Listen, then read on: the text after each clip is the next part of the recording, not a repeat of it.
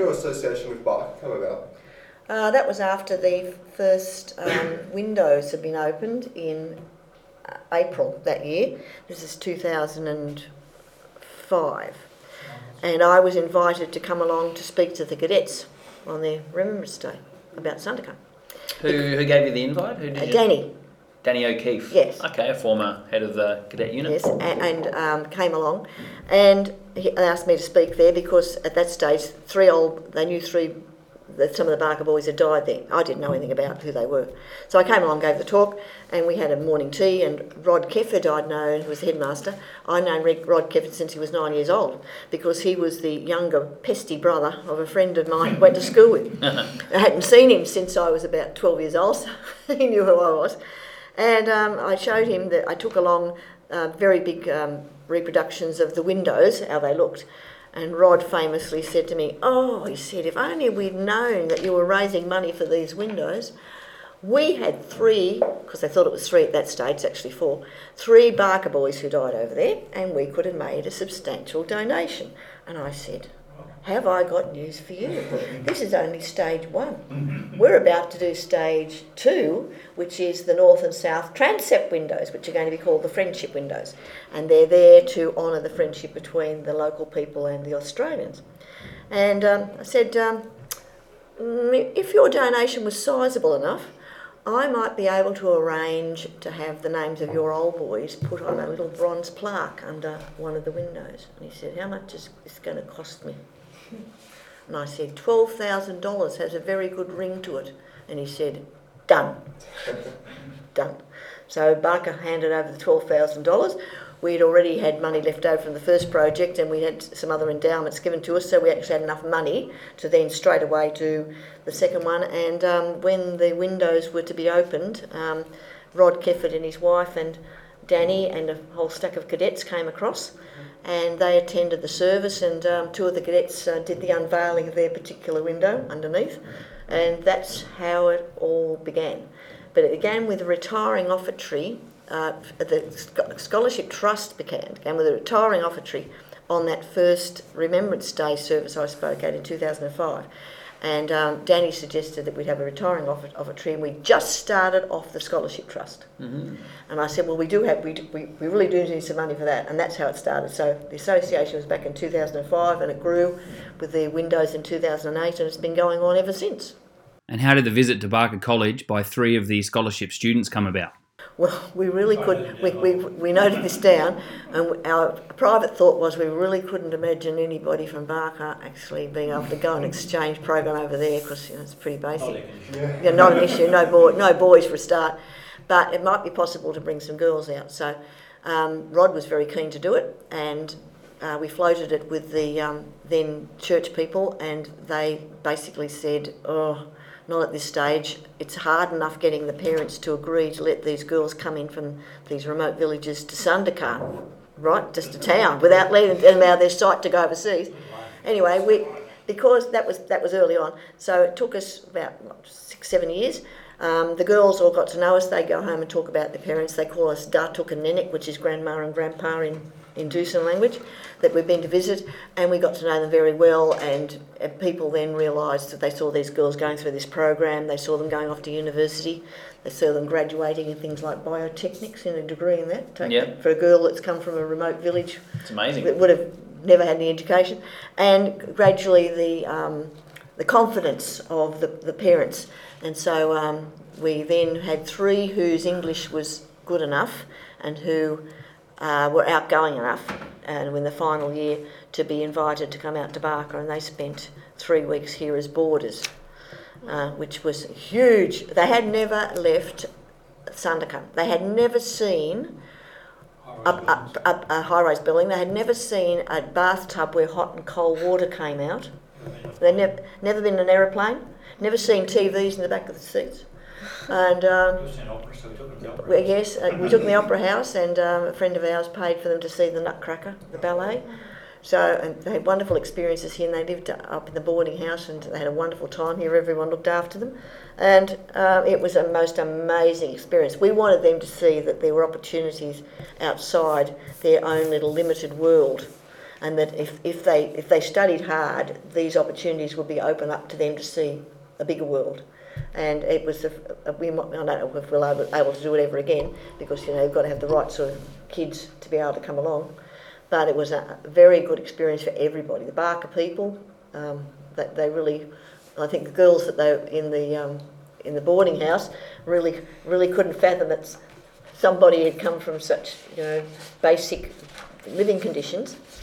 And um, and the girls' sort of eyes were as big as saucers over here. It was very was very very good. Yeah. Um, do you keep track of the scholarship recipients after they finish? Like, are there some that stick in your mind? Well, we've been. It's quite hard because they once they go off, they disappear to various universities. But yes, we do try to keep track of some of them, and uh, we know that of the three girls that came out here to Barker, Susie has some uh, is working with um, Malaysian Telecom, and apparently it must be some quite good job because she's having to really knuckle down and do it. Um, Genevia is still doing her um, pharmacy studies, and Agnes is doing aquaculture. Final she's exam Sunday. a final exam on Sunday. Wow. She'll be finished. So they're the three that came out to visit in Bark, and they're, they're doing very well. And uh, the biotechnic school, I don't know where she's working, but yes, we do keep track of them. One, another one, who they're, they're very funny. These girls, they when we go over, we ask them what every time we see them, what what do you want to do when you leave school? And this particular one was going to be a policeman, then police lady, then she's going to be a teacher, then she's going to be a model, and now she's doing electrical engineering. Wow. So work that one out. It's a bit of a change of direction. So she, she's down at Kuching, down there at a, a university down there. She's gone down there for some Yes, reason. yes, we do keep in touch. We try very hard. It's A bit- Yeah. Must make you very proud, very happy to see where the work ends up. I would. Yeah, you know, I mean, we get the accolades for this. We get the kudos. We're the two with the gongs. But I say to everybody, we- we're the ones that make it happen. But we're supported by this huge, I call it my silent army. The silent army are the people who receive my Borneo newsletter, about 1,200 people.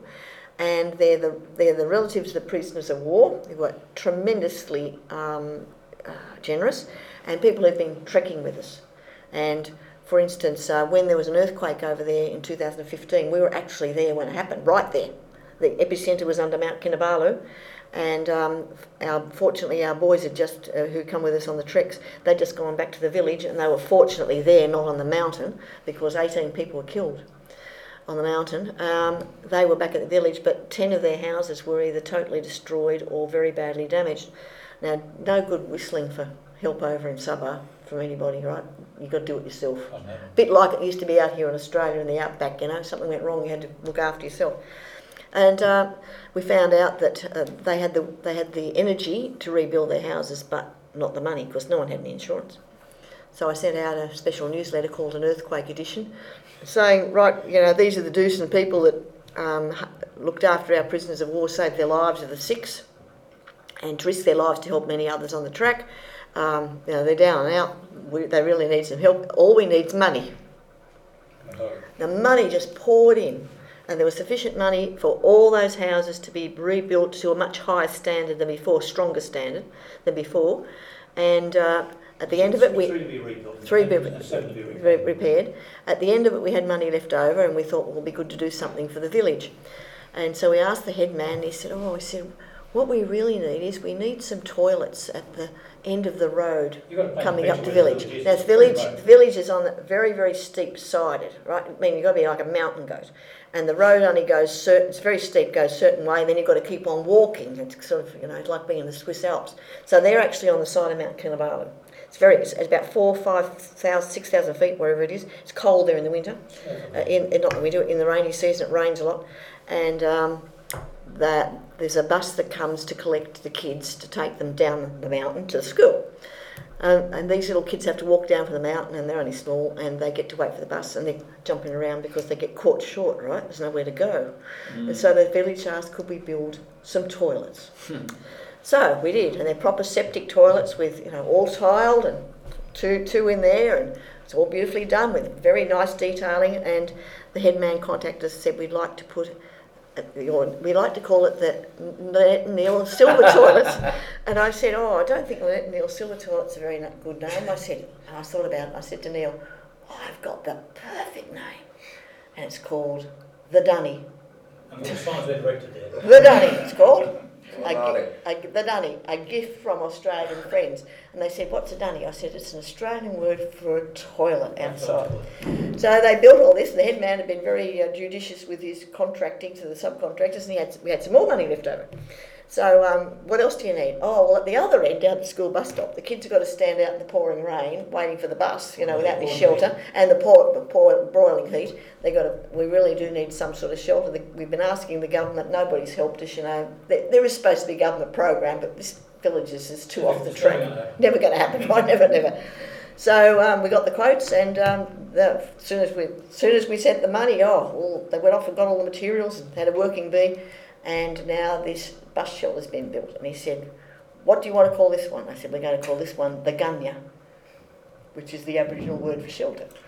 So this is the gunya, a gift from Australia. Oh, nice. So, so now the whole village now calls it the dunny, and the, the dunny is very useful because anybody who's happens to be at the part of the village can go and use it. And they also have um, tourists are coming from overseas that go off to a jungle survival course, and that's as far as they can go in the little minibus. And they're always needing to go from the long ride in the bus. Yep. So the dunny gets plenty of use. You just finished right on time, haven't you? yes.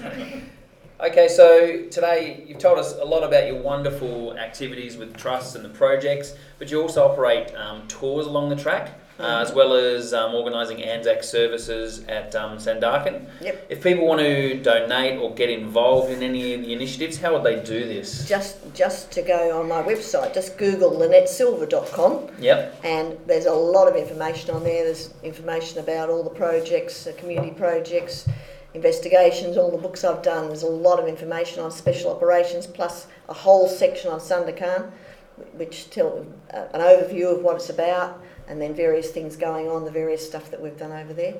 And um, just then they just contact me, and we tell, tell them how to donate, and uh, every single cent that's donated goes to whatever the project is. Whatever the project is. We, we, the two of us, it's our, our contribution is to bear the cost, all the administrative costs, uh, even the stamps on the envelopes Yeah. to pay for the receipt.